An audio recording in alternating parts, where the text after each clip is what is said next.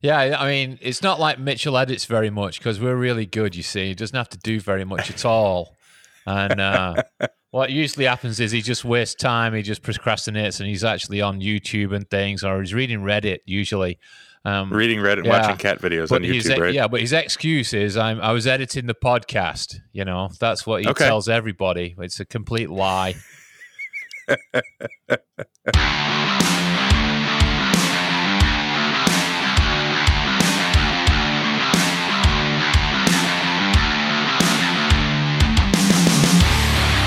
Hello and welcome to episode 26 of Conf T with your SE, recorded Thursday, February 6, 2020. A quick reminder that the thoughts and opinions expressed here are our own and to please consult with Cisco TAC or Cisco certified partners before implementing any of the recommendations made on this show. I am your host, Brian Young, and today we're going to talk about protecting Talos. Joining me today is a special guest, Nigel. Nigel, how do you pronounce your last name? I don't want to murder it's it. Houghton. It's, it's uh, Houghton. Yeah. It's one of those weird English things, you know? well, that's why I didn't want to mess it up. but uh, Nigel, um, I've uh, if anyone who's listened to the Beers with Talos podcast will recognize your voice, I'm sure, uh, as the uh, the fan of the Mighty Reds. That's right. always having a, a, comment there.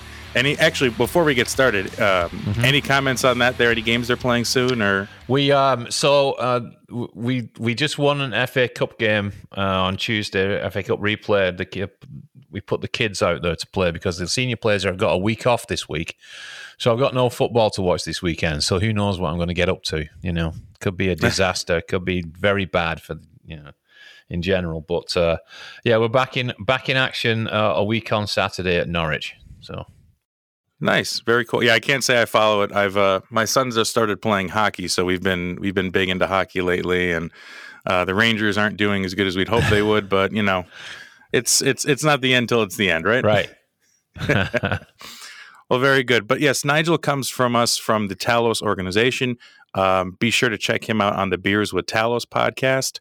Uh, they they publish about the same time we do every every two weeks or so.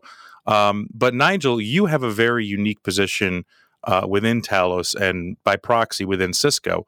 Uh, why don't you tell me about what it is that you do uh, and just kind of you know how you got to where you are today. Sure. Um, so I am in charge of Talos uh, operations, security, and services, and what that means is that uh, at Talos we run all of our own uh, network infrastructure and and uh, things because. Um, through out of necessity, you know, mm-hmm. where mm-hmm. because of the nature of work that we do uh, and the things that we have, um, it's not the kind of thing that you want flying around. Uh, it's a Cisco corporate network, for example. You know, um, we have lots right. of malware uh, and exploit uh, code and things, and uh, quite a bit of that stuff that the our analysts have to use. Um, you know, for example, you know, if if if you think about it, our analysts our analysts need to visit, say, um, sites you know, on the internet, you know, you've got uh, some of our products which will block access to certain sites because maybe they're downloading malware or whatever it happens to be, right? Mm-hmm. Well, um, you know, you'll get um, things things as simple as a dispute, right, from a site owner that says, "Hey, people can't get to my site because your stuff is blocking it." Right? I think you're out right. of order or whatever. They have to go check that. Well, if, right. if if you're trying to do that in the corporate network, you're never going to be able to get to the site because we're blocking it right? you know, you know, they're actually blocking my my website, oh. show. Oh yeah. my! I, I had to change registrars because uh, apparently it's a it's redirecting to the registrar for uh, you know, the IP address is registered to the registrar to redirect, uh-huh. and apparently it's a shared IP that they don't like. So right. I'm changing it over. But yes, I'm I'm in that boat. I know exactly what you mean. so you know, so so something as simple as that, and obviously it gets much more complicated uh, when right. you're talking about using malware, especially whatever you're doing there, how that reaches out to the internet, for example. Um, all those kind of things, and and just even storing malware in a location that our researchers can get to it um, would present, you know, presents problems and issues that you really don't want to have on a corporate uh, network as large, especially one as large as Cisco's. You don't, you know, want a risk, run the risk of anything kind of breaking out and, and creating havoc on that, you know. Um, but we ended up uh, getting to this point, uh, taking us many years to to get where we are today uh, with everything that we do, um, and it started really back when we were at SourceFire and and we were acquired by Cisco uh, five years ago now, five and a half years ago. Um, Mhm. And we were already doing this, so we were, we already had uh, our our stuff was separate to the SourceFire corporate network for the same reasons, right? Um, uh, and the things that we were doing back then, you know, again necessitated us the, that uh, that change to be made. You know, for make, making sure that we're not running around the corporate network, firing exploits off and things like that. Uh, we did have a couple of um, examples of things happening on the corporate network that uh, maybe shouldn't happen. You know, uh, nothing, Yeah. nothing horrendous. You know, um, there was one time where our then our then founder um, and benevolent dictator Marty Roesch came out of his office and, and said to us, "Hey, you guys noticed anything weird about your your Macs?" We're like. No, why? He said, "Well, mine keeps rebooting every now and again, and I can't figure out why." I'm like, "Yeah, I don't don't know anything about it. You know, we're not Yeah. you know, it's we haven't seen anything. But anyway, this this kind of kept going on over a course of about a week and stuff, and we're like, well, it's a bit confusing.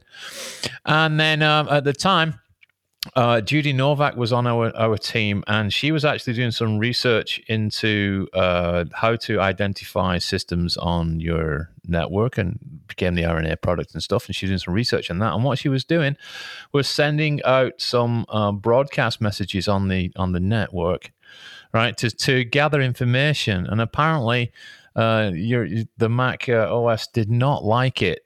And uh, when it got this message, this broadcast message, it then decided, oh yeah, all right, yeah, reboot. Uh, Oh, that's great. yeah, you know, so that was a, a you know contact Apple, let them know, hey, you know, here's this information. But yeah, you know, so kind of little things Oh. like that. But if you can imagine doing that on a, you know, that if that kind of stuff leaked out on something like a, a, a giant corporate net like Cisco has, then you you'd be in Right. chaos. Just something as simple as that. It wasn't anything malicious going on, nothing like that. So, you know, you you've got to kind of figure out, and that was many many years ago, and you, you got to kind of figure out, well, if our researchers need to be able to do these things. Where can they do them? How can they do it safely?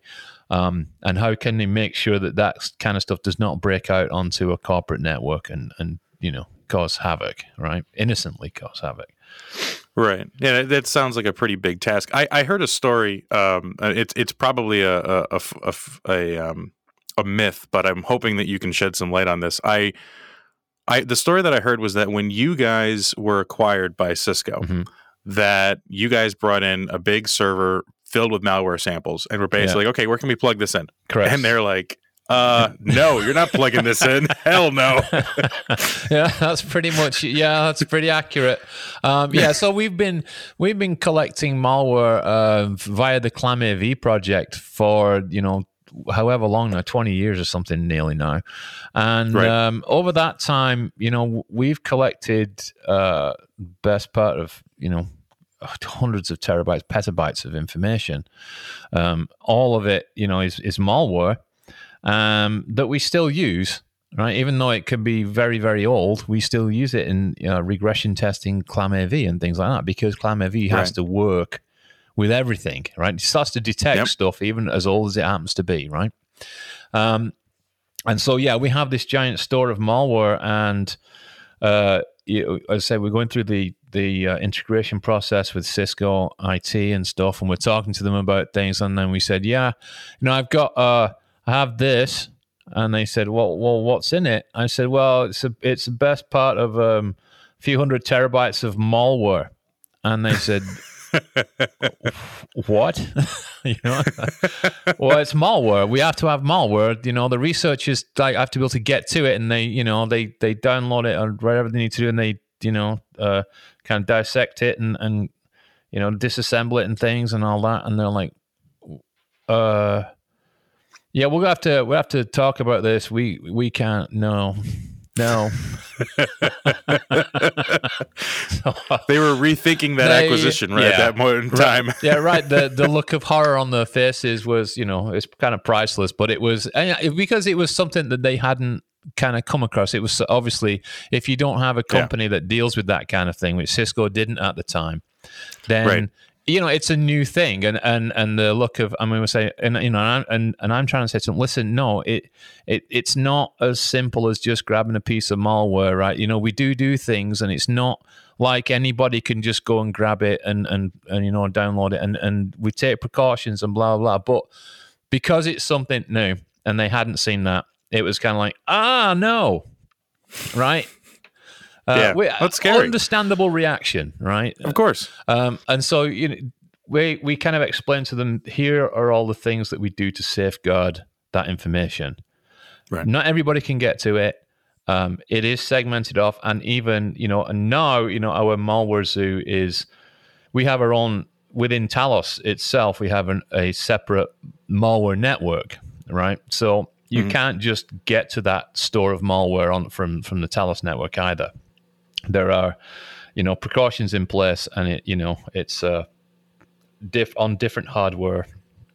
And uh, if you have to get to it there are only certain users who can actually get to that information and you have to be plugged in at the right place. And th- that's one of the reasons why at talos we also are behind our own closed doors right? So um, right. you know as you know most of if you're a cisco employee you can use your badge get into buildings all over the world, right? It's a, a really cool system. Um, if you right. you know, doing any traveling with Cisco and going to different offices, it's very cool. Um, and that's one of the reasons why you know we have in, in our Fulton offices uh, a set of doors which only Talos personnel can open, right, and one or two other people. Uh, and it's for that reason because you don't want somebody, as you know, with Cisco offices, if you're, it doesn't matter who you are, you can enter the office and use the office space for to do your work and stuff, and you know whatever you need to right. do. Um, and even to the point of you know the sales guys and things, they'll bring in customers and and you know do all that kind of uh, stuff in in any office, right? It doesn't matter where it is, you can go to it. Um, and what you don't want is people coming in, um, especially customers, and mm. plugging into a network jack or, or whatever and you know getting infected with malware. That would be i'm told that would be really bad you know but yeah um, that might be a bad thing. yeah it would not be cool. Uh, so th- for that reason you know one of the reasons that we have that is because is is you know to make sure that nobody just kind of wanders in and plugs in right? Right. And then it, uh, I, I, think of it kind of similar to like the, the CDC, right? Like we're, we're, we're talking about this, and I'm like okay, thinking of you know images of these clean rooms where yeah. they've got these special suits and you know their own oxygen supplies, yeah. and you're you know you're taking viruses and diseases and storing them in very special specific places. Like it's the same concept, yes. just in a you know different different medium, but it's the same concept. It's exactly the same concept. Yeah, it, it's a um, you know that's exactly what we are doing with with all that kind of stuff. Um, and then there's other things too. You know, obviously we have uh, collections of exploit code which don't need to be accessible to anybody outside the group either. Um, right. You know, things like that that that uh, you know you could happen on if you were on that network. Let's say, um, even to the point of you know if you kind of blundered your way into some of the um, uh, kind of well, I'm not I'm not sure you want to call it cyber ranges. You know, it's kind of a different thing that goes on, but uh, you would you would see exploit code flying around a little bit, right? So, yeah. Um, you know, you don't want to blunder into something like that. Um, and then we have lots of other information from other vendors and things which we have to keep separate. We can't, you know, uh, under agreements that you have, non-disclosure agreements, things like that. Um, we have a group within Talos which actively uh, looks for vulnerabilities in in software. You know, software that yep. that you know our customers use and things like that. We want to make sure that that uh, we're we've got that thing covered that we we're able to detect any um, exploits against t- attempts against that kind of thing. So that group does their work. There's information that those guys have that obviously doesn't need to be going outside of our group again, right? So, right. Um, and one thing that that uh, I should probably make clear here: we we are not the group that looks at Cisco products. Right, that's a completely right, that's a separate group. Right, it's nothing. Right, you're, you're not you're not punching holes in the Cisco no. products looking for exploits there. Correct. Yeah, we do okay. not do that, and, and, it's a confusion. Sometimes people think that it's us that does it or whatever. We don't. We don't touch any Cisco products at all. Um, we get information from that group, uh, who does it, you know, uh, about what's coming out and things, so we can make sure we have protection for for Cisco customers. Um, mm-hmm. But yeah, we don't do that. But it, we do look at other things, right? So there, there's information there. There's uh, we have information from other vendors that they give to us that uh, obviously needs to be kept separate again, even within Talos, you know. So there's lots of measures that we take internally to protect information, um, much like anybody else would would do in their environments, right? So um, we have uh, obviously people all over the place as well. So we have more than one office. So we have our main one in Fulton in Maryland, and then we mm-hmm. have mm-hmm. um, a development organization in San Jose in the in Cisco's campus there, and mm-hmm. then uh, we have our outreach group who are based out of Austin, Texas. Um, and then on top of that, you know, we do have a lot of people who work from different locations around the world, uh, right. especially the um, the uh, Cisco Talos IR group. They are they are all over the place. You know, obviously all of, all over the United States and and all over Europe. Um, right. We have researchers in Europe as well. Um, you know, we're branching out into the Far East and stuff. So, you know, we're we're kind of all over the place. So we have our own solutions to get them information. You know, it's kind of uh, it. We're not on a piece of net on a network that you can get to from the corporate Talos net, uh, corporate Cisco network, right? So you can't get right. to the Talos net through those means. So. Uh, we have our own, you know, VPN information um, and locations that, that the guys use that they can get onto the uh, TalosNet and, and do what they need to do. Uh, and even from within that, depending on who you are, limits the information that you can get to, right? So it's not just a, uh, you know, you're in Talos, you've got all of this stuff, right? That doesn't happen. It, it, it's kind of a, you know, you're working on a need to know basis. So if you're not in the group that needs access to uh, vulnerability information, for example, then you don't get access to the vulnerability information. If you're not working right. with malware, and and reverse engineering malware, you don't get access to the malware either, right? So there's lots of things, you know, within that within our network that we do uh, to to keep things secure and to make sure that uh, you know information just isn't going all over the place and it's not freely freely available, you know, no matter what, right? Um, we we have to kind of we take the approach of um, let's let's just assume that that your network is compromised and then take it from there right? What could a yeah. what could an attacker get to right never mind right. about the actual getting in and actually compromising your network. Let's just assume it's that way and then let's take a look and see what how we should secure things internally you know to make sure that information doesn't get out. That's a powerful assumption, and it's it's a conversation I have with my customers all the time, and it's why we need to go down that zero trust model where yeah. you know it's it's not just about protecting the edge. The edge is getting blurry. The services are moving out to the cloud. You're you're you're losing more and more control over the devices so you inherently cannot trust what's in your network especially Correct. if you bring in uh, iot devices. I know you guys have had a lot of conversations uh, i think um, craig has the all-time record of uh, he's one always getting trying to get be uh, killed by all of his iot devices around his house right? That's right. Yeah. Yeah. Yeah, we we have I mean, we have we have um, a group within the uh, um, the exploit uh, vulnerability group who actually just look at IoT devices. That's their right. whole focus, right? Um, they're the ones, obviously, we've tasked with trying to uh, kill Craig. Um, they have not been successful yet. um, but uh, yeah, I mean, you know, yeah, it's it's a big thing, you know, and it's growing and growing. There are a lot of things. What's I think uh, the way we we saw with IoT devices, I think it's what is old is new again with that stuff. You know, there was a lot of things yeah. that you remember that we we went through just with simple um, simple things that would knock over an IP stack back in the in the nineties. You know, is yep. now relevant again uh, with IoT devices and that's probably why you guys hold on to malware that's 10 15 20 years old because right. it's going to be useful again later. Just because it yeah. was only executable on a windows machine 15 years ago now you've got a, a wall si- a wemo wall switch that has more processing power than a 15 year old computer. Yeah. And it's running on a version of linux that hasn't been patched in uh, five years. Right. Yeah. Uh, the, all kinds of things like that you know? It we and, and obviously with, with us too, you know, we're we do allow things like you know um, cell phone devices on your network, right? If you Right. connect into Wi-Fi, um, you know how do you how do you make sure that uh, that that is isn't going to compromise your network, right? It, Mhm. Right, so Yep. you have to think about those things carefully. If you're, you know, allowing, especially with the the we're in the era of bring your own devices, you know, to work.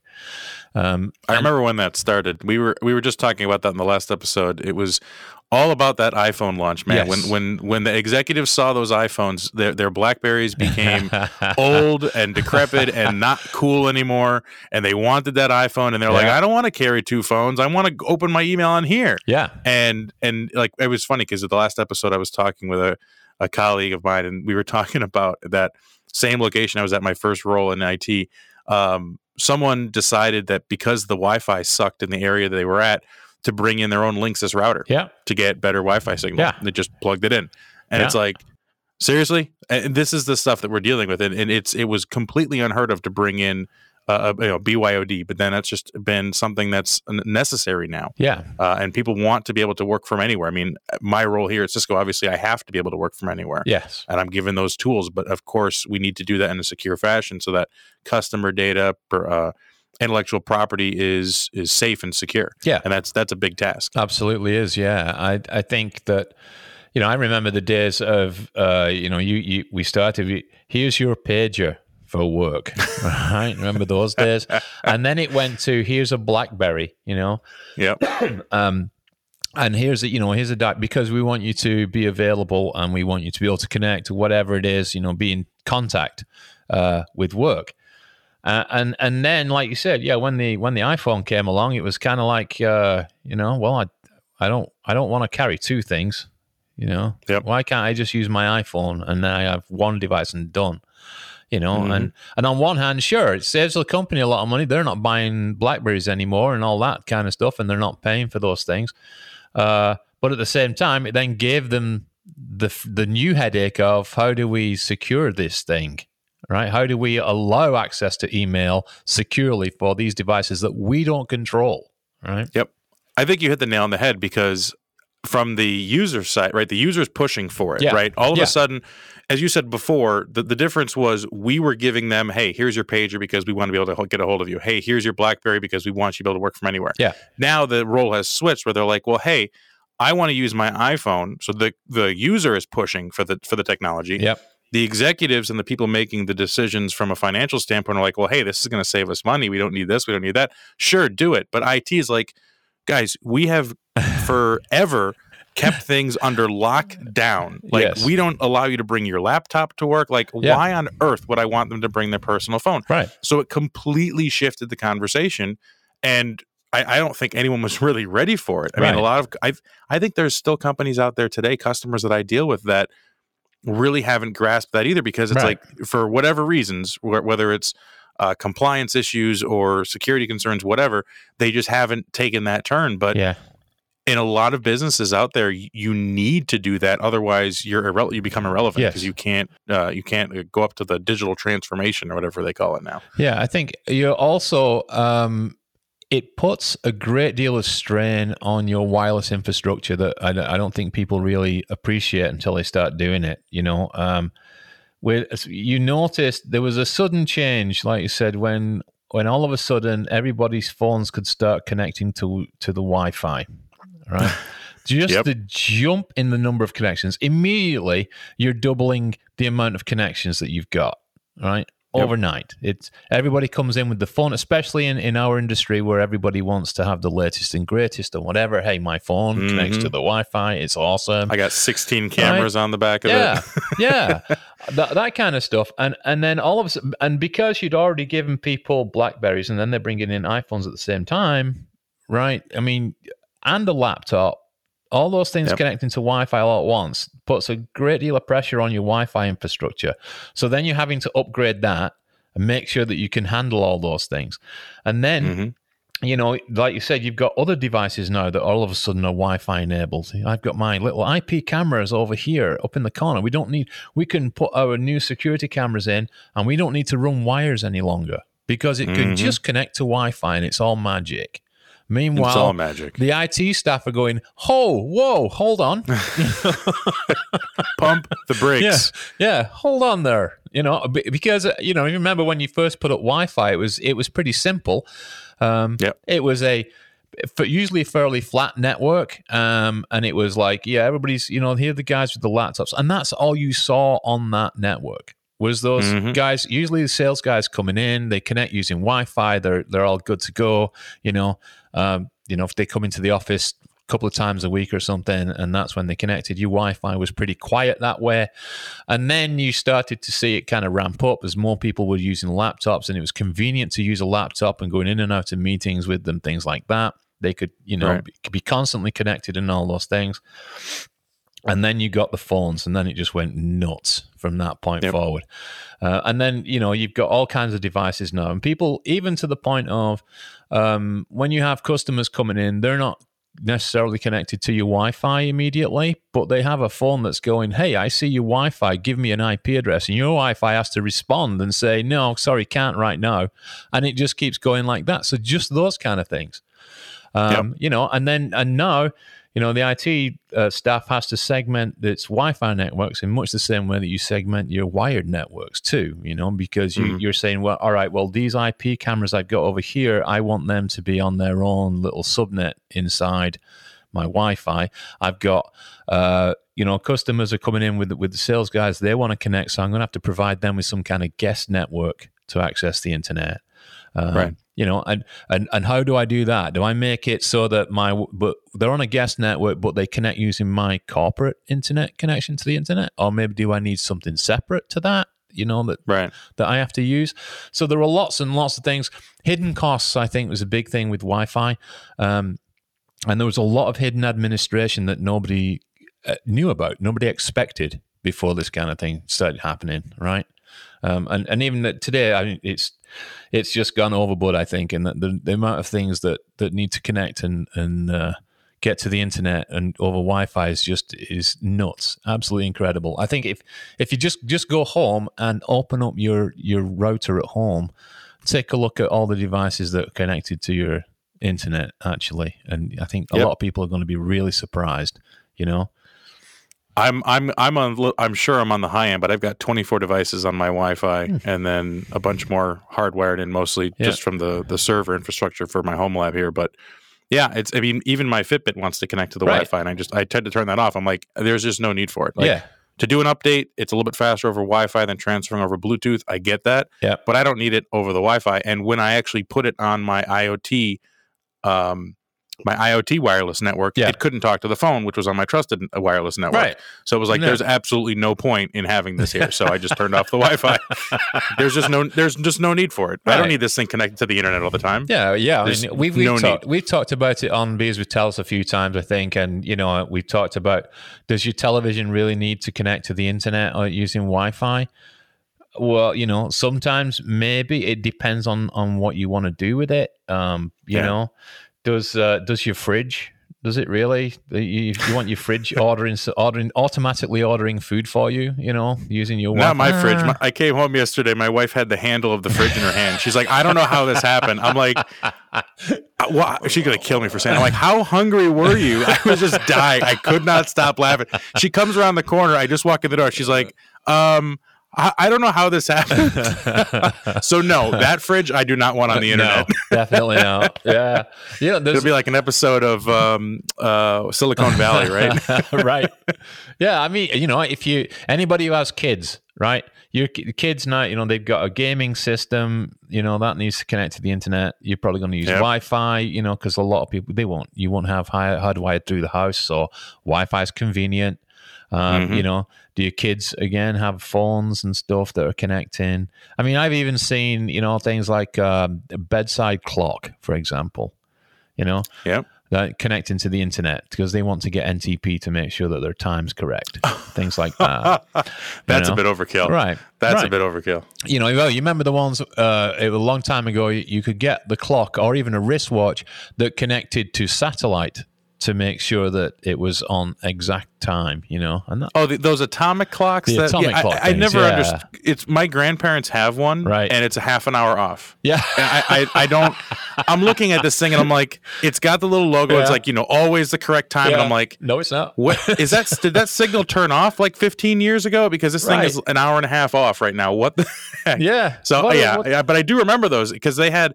I mean, the big deal back in the day was the uh, the alarm clocks Yeah. that when they lose power, Mhm. they would you know just flash 12, right? And Yeah. you'd miss the alarm and you'd be late for work. yeah. And then they brought them the the battery backups. I had this one clock that when the battery backup was in it, it would actually go fast. So like it was a, within and like so- I'm talking fast. Yeah. yeah, the extra power ended up, you know, it wasn't designed correctly because the extra power ended up making the clock go faster. And like I'm talking within 24 hours, I'd be an hour and a half off. it was it was bad. So then of course I'm like, well, that's kind of useless. And then they had uh, the other ones that would listen for that radio signal, or whatever that would uh, synchronize its time. But Mhm. I guess that signal's not being broadcast Yeah, anymore. Yeah, I guess not. You know, yeah, yeah. But you know, as I say, there's there's tons of stuff like I think that uh, yeah, and and and obviously, as people get more and more smart ideas about those kind of things, we're going to see Yeah. more and more stuff connecting to your Wi-Fi, and and those problems, you know, obviously, um, are compounded when you're talking about corporate networks. You know, with just with the amount of devices that need to connect and and you know what you're going to allow, what you're not, and it's really important to kind of for people to to sit and think about these things carefully because, like you said, you you don't want to be that guy. Nobody does, right? You know, you don't want Right. to be saying, "Oh no, that's out of the question. Absolutely not allowed." Blah blah. blah right? It's that's not going to fly in today's uh, world. You really have to be prepared and think about what you're going to do you know come up with a strategy and then execute on it you know for that kind of stuff make sure that you know what you're getting into uh, and that you're prepared to do it right and and you're uh, yeah you don't have to you don't have to allow everything. You don't you don't need to allow people to bring in a a, a fridge that's going to connect to the corporate network you know for whatever reason. That's obviously you're not, you're going to say listen no come on stop No. right? But yeah you've got you're bringing in your your phone and that needs to be able to connect okay you're bringing in you know usually a company supplied laptop obviously that's going to connect and stuff like that. And then you'll have devices which are needed for your business you know which need to connect like those security phones for example things like that um, but you know you just got to be prepared for that kind of thing and then you know approach it like you do with your wired network. Make sure that you've got things segmented off properly and and that you know where those connections are going to. And like i mentioned with the guest networks you know do you want that to go through your corporate internet connection or would you think it might be better to have a bring in a, a, a dsl line or um, bring in a uh, you know, a cable connection, a business connection Right. from the local cable company, for example. Just to physically separate it. Yeah, just to make it physically separate from the rest. Um, you know, it's kind of like when you're talking about your wired networks, for example, you're looking, uh, you're saying, well, segmentation, that's great. That's what you should be doing. Segment things off, make sure you know where things are. These things are in a segment over here, these things are in a segment over here. And wherever you can, you're, go- you're looking to make those different segments, you know, actual physical separations, right? So you're looking at saying, all right, if I've got if I've got some guys over here, they want to play with malware. I don't want them anywhere near uh, any kind of you know segmentation that's been done logically, right? I don't want I don't want crossing VLANs or anything like that. I want to make sure that that's not possible for that to happen. So right. here's some physical stuff, and we'll put you over there. And if you want to connect to that, then you see this jack down here on the then you use that one, right? Right. um, you know, similar to how you would do, say, uh, you know, video devices. You know, the, there's video devices are can be a, a real pain. You know, because they they do want to be bandwidth hogs for obvious reasons, right? They want to transmit video and stuff. It takes a lot more bandwidth, um, Right. and really that kind of traffic, you want to keep that maybe separated along with your your VoIP traffic. You know, over uh, over your connections, over your corporate connections, because you don't if if somebody's trying to get to uh, files on your internal file servers, um, you know, because to in order to do their work, you don't want them to be slowed down by all of the video traffic that you've got going on because somebody over here is is on a video conference call with ten other people who are you know Right. conferencing in, right? Um, so you, you know you could try keep those things a little bit separate. Maybe you would have separate connections to the internet for voice and data. You know, um, Mm-hmm. uh, video data that's maybe different to everything else. And then of course you you know if depending on your situation with uh, everybody has a website, right? Everybody has an online presence. Everybody kind of delivers maybe delivers updates to customers using the internet, and they have locations to do that from. You know, again, that's stuff that maybe these days is housed in data centers at least, or maybe it's uh, uh, housed in a cloud situation that is completely separate to everything else that you've got, right? For good reason. Right. It's that kind same kind of idea within your corporate network that you want to do with, you know, everything else that you've got. You know, make sure it's so separate and delineate the stuff as much as you possibly can, right? And that'll actually save you headaches in, in the long run. I think it's it can be a lot of hard work in the beginning, and and especially, and the other key thing here, documentation, right? Mm. And documentation of stuff is absolutely vital, uh, um, and it's something that nobody wants to do because it's a there's a lot of work to it, and it's not the interesting, cool stuff that you're doing. But you know, you've got to do it, um, and it will save you a lot of problems later on down the road. Um, trust Yeah. trust me on that one, right? It's uh, yeah, if you've got everything documented as to why you've done something, um, the reasons behind it, and you know uh, what it's actually there for, what it does, you know anything uh, that you've got.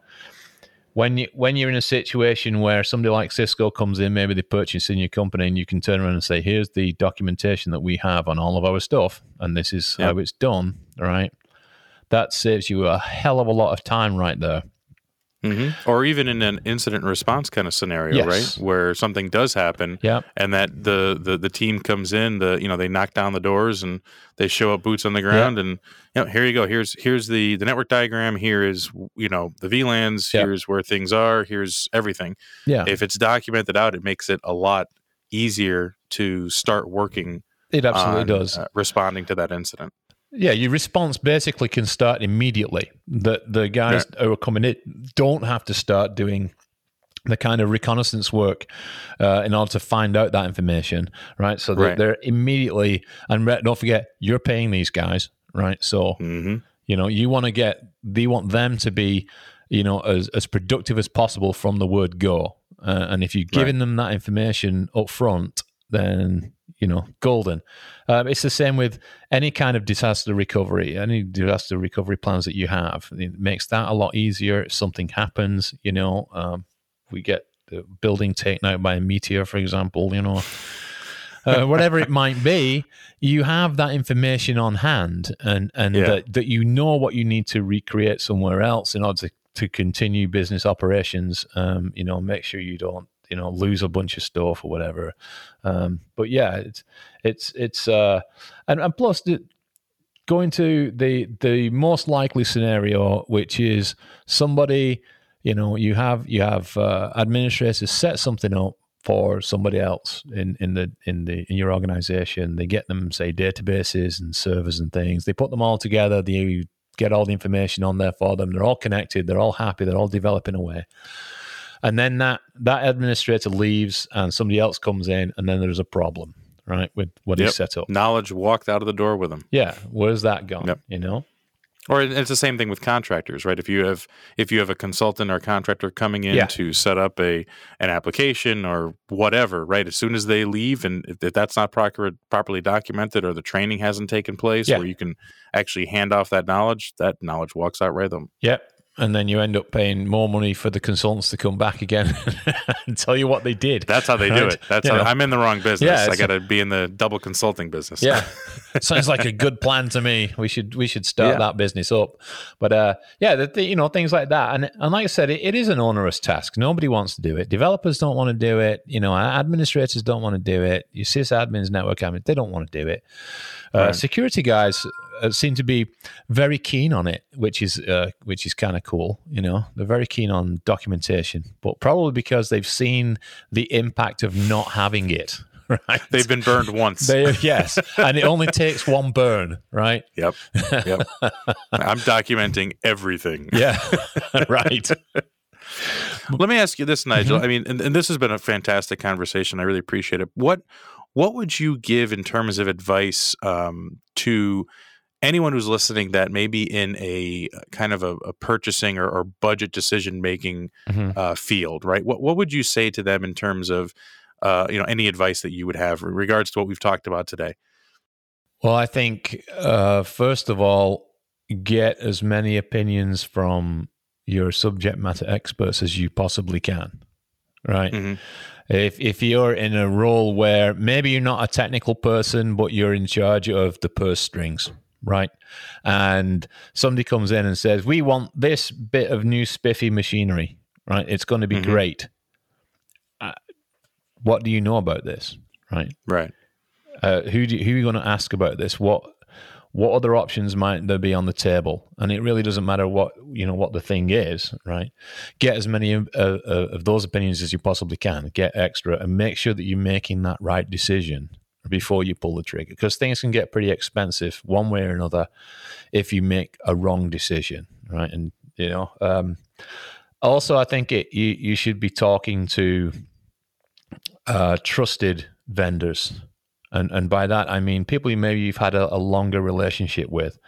Um, you know, maybe uh, people with with it's easy to say good reputation, but um, you know, and, and not discounting that people who are, who are, new into a business, for example, especially you see a lot of new companies coming in security wise, especially.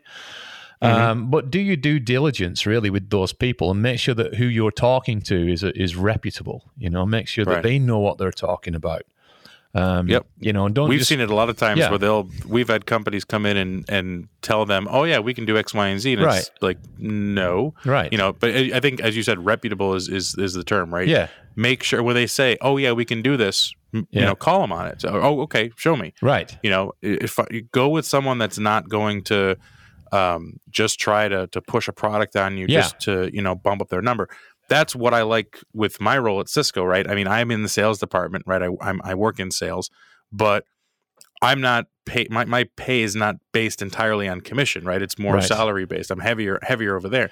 Yeah. And I've told customers many times, I'm like, listen, I want to be that trusted advisor to you. I don't want to I don't want to try to sell you something you don't need. I want to be like uh, Macy's on the Miracle on 34th Street. Yeah. I want to tell you, uh, we don't, we can't do it. Go to Gimbels. Yes. Right. Yeah. Because that's going to develop more trust between us, and I'll tell you if it's not going to work or not. If if if if we don't have the product for you, yeah. if it's not a good fit, I'll be the first to tell you. Right. That's it's, it's and that's how it should be. It, it absolutely should. It, it's very important uh, that that happens. You know that that and, and if somebody is coming in and and claiming making all kinds of claims, then yeah, you're absolutely right. You know, prove those claims to me. Right? Show yep. me that what you're saying is true and that you know I'm not about to drop twenty million dollars on a bunch of stuff that doesn't do what you're telling me it does. Right? I mm-hmm. mean, I've seen that. I've seen this happen over the years um, a few times. Um, people, uh, uh, you know, buying into a, sol- a solution, a supposed solution, and right. then having to then spend double the amount of money because it doesn't actually do what was claimed and that in order for it to do certain things, you now have to bring in consultants to customize your solution for you. And, and pay for an additional pay, license. Yes. And, yep. oh, well, you see, you only bought this. What you need to do is also buy this over here and this over here. And then we can get the guys in to build that for you. And then it'll do what you want it to do. Yep. Right. It's that kind of hidden cost stuff which you really got to be wary of. And like saying, you know, a lot of sales guys, um, will turn around and tell you, listen, uh, this is what our stuff does, right? Mm-hmm. I, am not, I, I'm selling you what it does. If it doesn't do that, if it's not doesn't fit your need, then okay, uh, then maybe we're not the product for you, right? Mm-hmm. And and we'll go about you know go about our business. We'll go, you know, somebody else will buy our stuff. That's okay. You don't want to buy our stuff right now. It doesn't. It's not suitable, right? Right. Uh, but then you do get people who come in and will tell you anything that they possibly can to get a sale. That's what they. Yep. That's what they're interested in. They're not interested in you or the solution or the technology or anything like that. They just want to get a sale, right? And that's what yep. you're trying to weed out. You're trying to not do not buy from those people. You want to make sure that you're buying the right thing for your situation. And you know, it's not it's not a horrible thing to do to look around at different vendors and see what what goes on and and what they have on offer, and um, you know, make your decisions based on who's the cheapest, for example. Right? Yeah, i w- I'm glad you mentioned that because it's it's not always just about who is the least expensive Right. option. Right. Yeah, you know, it's it's very attractive, you know, to go, hey, that's the cheapest one we can buy. Let's let's get that one. It does all the same stuff. Right. Well, that and that's usually when you find out, well, it doesn't actually. And and if you want it to do all the same stuff, well, actually, it costs more than the other solution because we have to do more in order to get it to that point, and we have to do more customization for you, right? And that's there are hidden costs there. Um, but yeah, you know, it's get as much advice as you can, and you know, if anybody makes any claims, call them on it, right? And Yep. and and really get to know the salesperson and the sales engineer that usually accompanies them, uh, you know, as as people, and make sure that, that usually you know you can tell that um, somebody's genuine and and you know is is not giving you duff information, right? You know, do Right. do all that kind of homework. As much homework as you possibly can before you pull the trigger on anything. I think that's great advice, Nigel. I, I really appreciate that. And again, I, I appreciate you taking the time today to uh, to speak with me and have you on the podcast. Um, I think we're going to wrap this one up. But is there any final thoughts or anything you'd like to to say in closing here t- uh, today? Um, sure. Yeah. You know, I think uh, from what we've talked about today, you know, it's a case of document everything that you do. Be be careful. Think about what you're doing. You know, um, consider your your your actions. I mean, it's kind of the very generic stuff. I think you can probably apply to just about anything in your life. You know, consider what you're going to do because it has ramifications down later in life, right? So, think about what you're doing. Write everything down. Um, we'll get Craig in the end with the machines. Uh, I was going to say, has has his car exploded yet? I know he just got a new one. yeah, not yet. You know, the old one did, but not this one. Um, we're just waiting. We're just waiting. We know Yeah. it'll happen, right? And Oh uh, man, you know, and, and don't trust Mitchell. Yeah, tell you what, he just tell you he'll tell you anything. When he says he's editing the podcast, nonsense. You know what he's doing on YouTube. That's what he's up to. YouTube and Reddit. That's right. Well, if you if you want to hear more of Nigel's uh, wisdom and uh, uh, and single source of truth over there on the, the Beers with Talos podcast, uh, make sure you check it out. Again, that's Beers with Talos, available on uh, Apple uh, Podcasts, Google Podcasts, Spotify, anywhere you find this podcast. Also, so um, Nigel, thanks again, Sure. and thank you for listening to Conf T with your SE. If you have a question you'd like us to answer or a topic you'd like to suggest, please send us an email at hello at conft.show. And if you like the show, please consider sharing it with your friends and colleagues and giving us a rating on iTunes or your favorite podcast app. And if you're not already subscribed, go ahead and hit that subscribe button so you can get notified when we publish an episode every two weeks. Show notes for this episode can be found on our website at conft.show. That's C O N F T dot S H O W. As always, stay safe out there and don't forget to save that config.